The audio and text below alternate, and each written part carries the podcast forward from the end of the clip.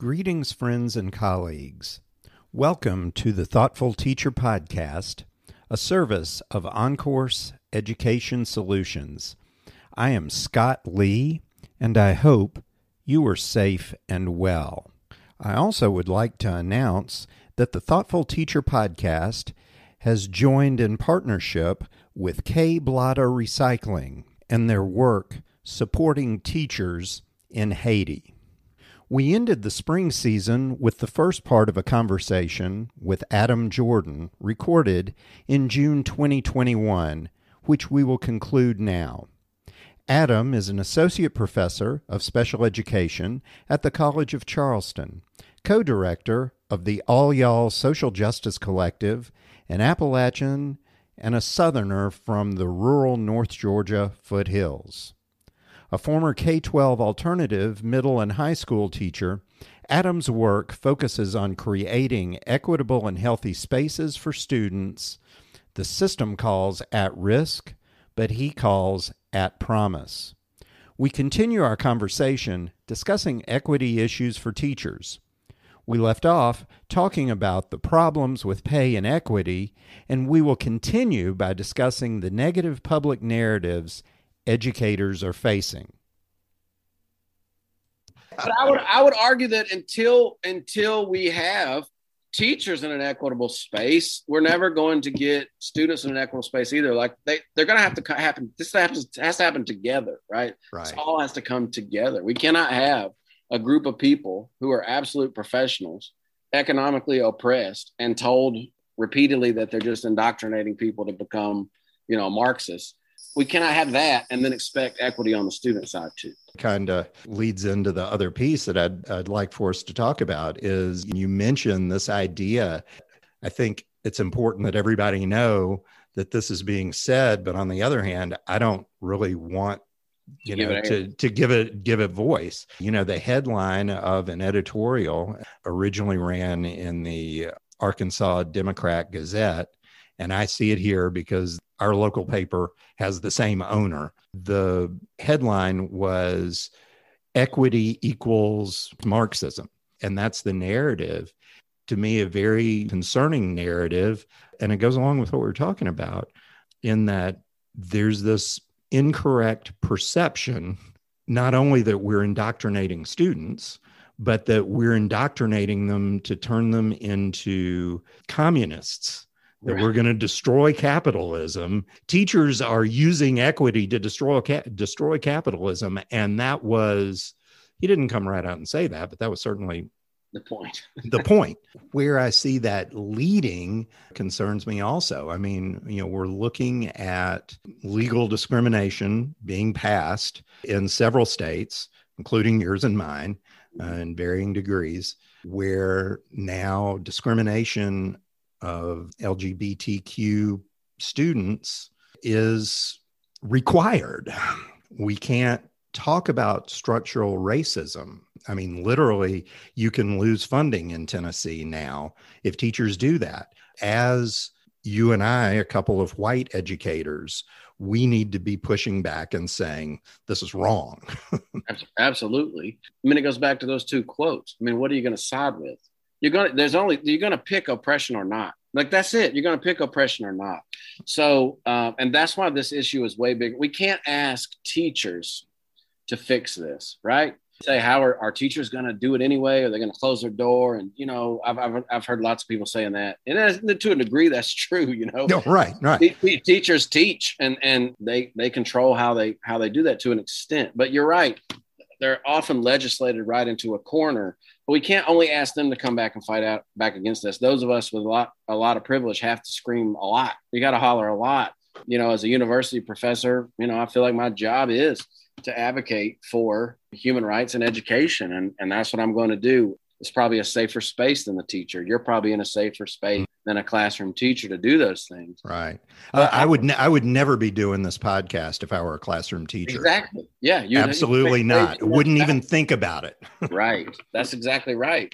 So that's the big question then, right? Is is what do we do collectively to combat mm-hmm. this? Or how do we empower teachers to to stand up for what's right? And that's a big, huge, multifaceted, multi-professional complex question that I don't have the answer to, but I know the answer is not what are those teachers going to do? Right? I know right. that that cannot be the answer. That we mm-hmm. cannot mm-hmm. you cannot stand on your privilege and say, well, what are they going to do? They chose to be teachers. They need to figure this out.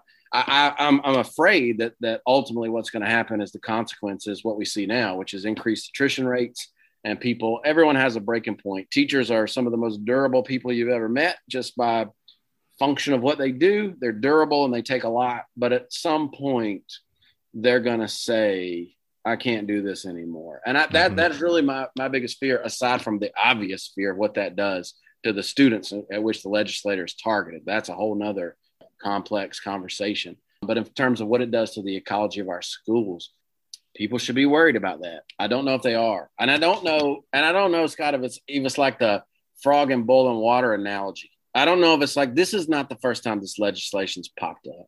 We've had legislation like this in different areas, different facets forever, right? Mm-hmm. So it's sort of like I worry that people have become a little bit not content with it, but it's not it's lost some shock appeal because we're not that shocked anymore by terrible things. Terrible right. things, unfortunately, in 2021 are not that shocking. So have we just been the frog in the water and it's heating up and and yeah, I mean, I, I think about, and you probably remember some of this too. Maybe you may have had a similar experience when you were a classroom teacher or not. I remember filling out job applications for teaching jobs where I had to sign that I had never been a member of the Communist Party. right. And I'm like, is this still a thing? And then I thought, you know, I mean, it's no big deal because even even if uh, even if I had been a member of the Communist Party and lied on that, they'd never be they would never have been able to fire me for it. I don't think. Right. But the the other thing I worry about is stuff like that signals. It sends a signal. This legislation sending a signal to us. Oh, yeah. And there was a time when teachers would have had uh, 1950s Red Scare and all that. You could have said, whatever, I'm going to shut my door and teach, and nobody's going to bother me anyway. So right. there were times when I even even when stuff like that was on the books, I don't think you would have you wouldn't have worried about it. And I'm not so sure that we're in a place where you can do that now. Oh, I don't think we're in a place where you can do that now. And I, and I think that that function of many things. One is teachers are a popular thing to discuss right now. You know, it's popular to talk about. It hasn't always been that way. Yeah, well, that's true. Even in our classroom teaching careers, I mean, I can go back just ten years ago and think, hey, nobody, nobody was really that. I was teaching alternative ed, kids with behavior disorders. As long as mm-hmm. nobody was getting injured in my classroom, right. everyone was cool, right? It was like, oh yeah, you went two weeks without doing a discipline referral. Yeah, you're the guy. way to go! Way to go! Right? That's not true anymore. Uh, and it's also not true in that how quickly a teacher can become like a target on social media. Like how quickly uh, you know something they do can get captured on a, some type of recording device some type of script so any anyway right? Mm-hmm. and just shared all around. I understand how scary that has to be as a teacher. I think about it as a college professor. I'm always thinking like i mean, I mean make sure I me think especially in the zoom era when everybody's right, right here you're thinking, you know, I don't want to have a, I don't want to say anything that I haven't fully vetted in my brain and and have it broadcast to the world. I can I can understand that anxiety that it has that teachers have to have. I think that's realistic.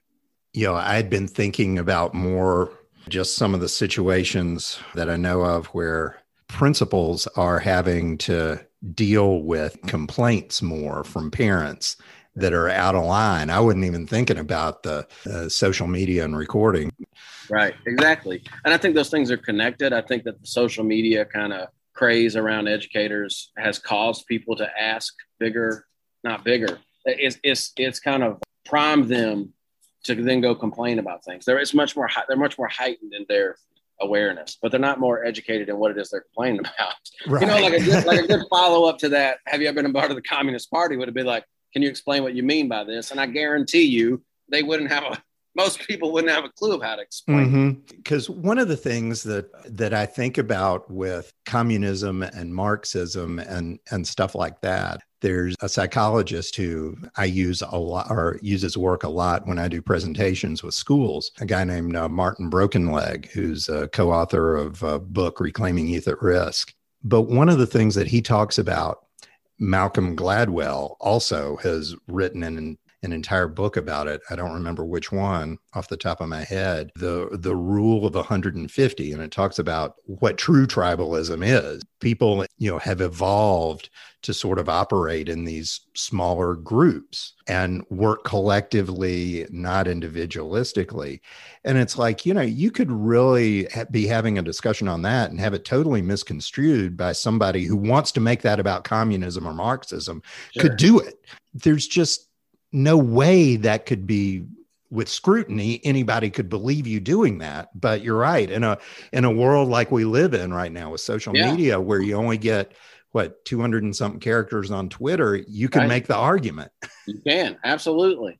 And i would argue too that all of this stems from inequity anyway. Like i would argue that a lot of people really fired up right now about teachers in a bad way have probably had some negative school experiences they've probably felt exclusion themselves in some way in school. Schools, you know, and I think that's why we have to make schools mentally healthy places that are inclusive. Because, you know, if we have people that have felt that school was something that was not, it didn't benefit them, that they felt oppressed in school, however they manifest that decision in their own head, they're going to then go out and attack school because it was something right. negative, right? So mm-hmm.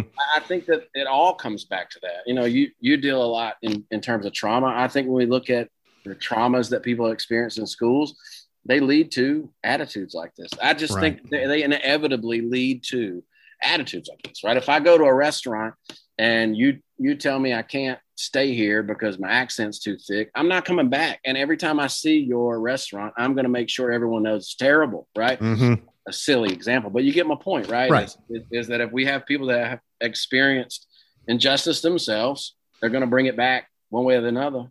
I love the way that you know you point that out. Really interesting and thoughtful way to look at it is that this whole argument is as a result of inequity. I had not really put that turn on it, but I, I think that's, I think, you're way. exactly right. I think about it that way because here's how my, maybe this is simplistic, but I think if you're feeling good, and I mean that in like you're in a healthy space, mm-hmm. you know, you're probably not going and doing these things and passing this legislation and getting so upset about all these things. Mm-hmm. You yourself are in a healthy place. When I'm working with teachers, uh, trauma informed care, you know, we talk about, okay, wellness, feeling well. Right. What, what does that look like when your students are well? But if you're spending a good chunk of your day hollering at the principal about the teacher teaching, recruiting for the Communist Party, something's not well. Mm-hmm. you know, and I don't mean that as a joke. I mean it's serious. Like something's Absolutely. not well. And I think as a human being, you say, well, what's not well? And how do we fix that? you know and maybe that's a simplistic way of thinking about things. That doesn't mean you don't hold people accountable when they do terrible things but it does mean you think of the complexity of the human brain and you say well what's not well with you? And what and how do we do that collectively? How do we fix some of these things? Once again adam thank you so much for joining us today. Yeah i appreciate you having me. The thoughtful teacher podcast is brought to you as a service of OnCourse Education Solutions. If you would like to learn more about how we help schools and youth organizations implement high quality, holistic, and equitable interventions, please visit our website, oncoursesolutions.net. We also encourage your support of K Blotter Recycling. You can visit them at kblotta.com. This has been episode one of the fall 2021 season. If you have enjoyed this podcast, please tell your friends and colleagues about it either in person or using social media. We also greatly appreciate positive reviews on the podcast app you use. The Thoughtful Teacher Podcast is hosted and produced by R. Scott Lee, who retains copyright. We encourage diverse opinions. However, opinions expressed do not necessarily reflect the views of producer, partners, or underwriters. Guest was not compensated for appearance, nor did guest pay to appear. Transcripts are available following podcast publication at our website, thoughtfulteacherpodcast.com. Sponsorship opportunities or other inquiries may be made on the Contact Us page at our website, thoughtfulteacherpodcast.com. Please follow the Thoughtful Teacher Podcast on Twitter at Dr. R. Scott Lee or on Facebook at facebook.com Thoughtful Teacher Podcast. Proud member of the Podnooga Network.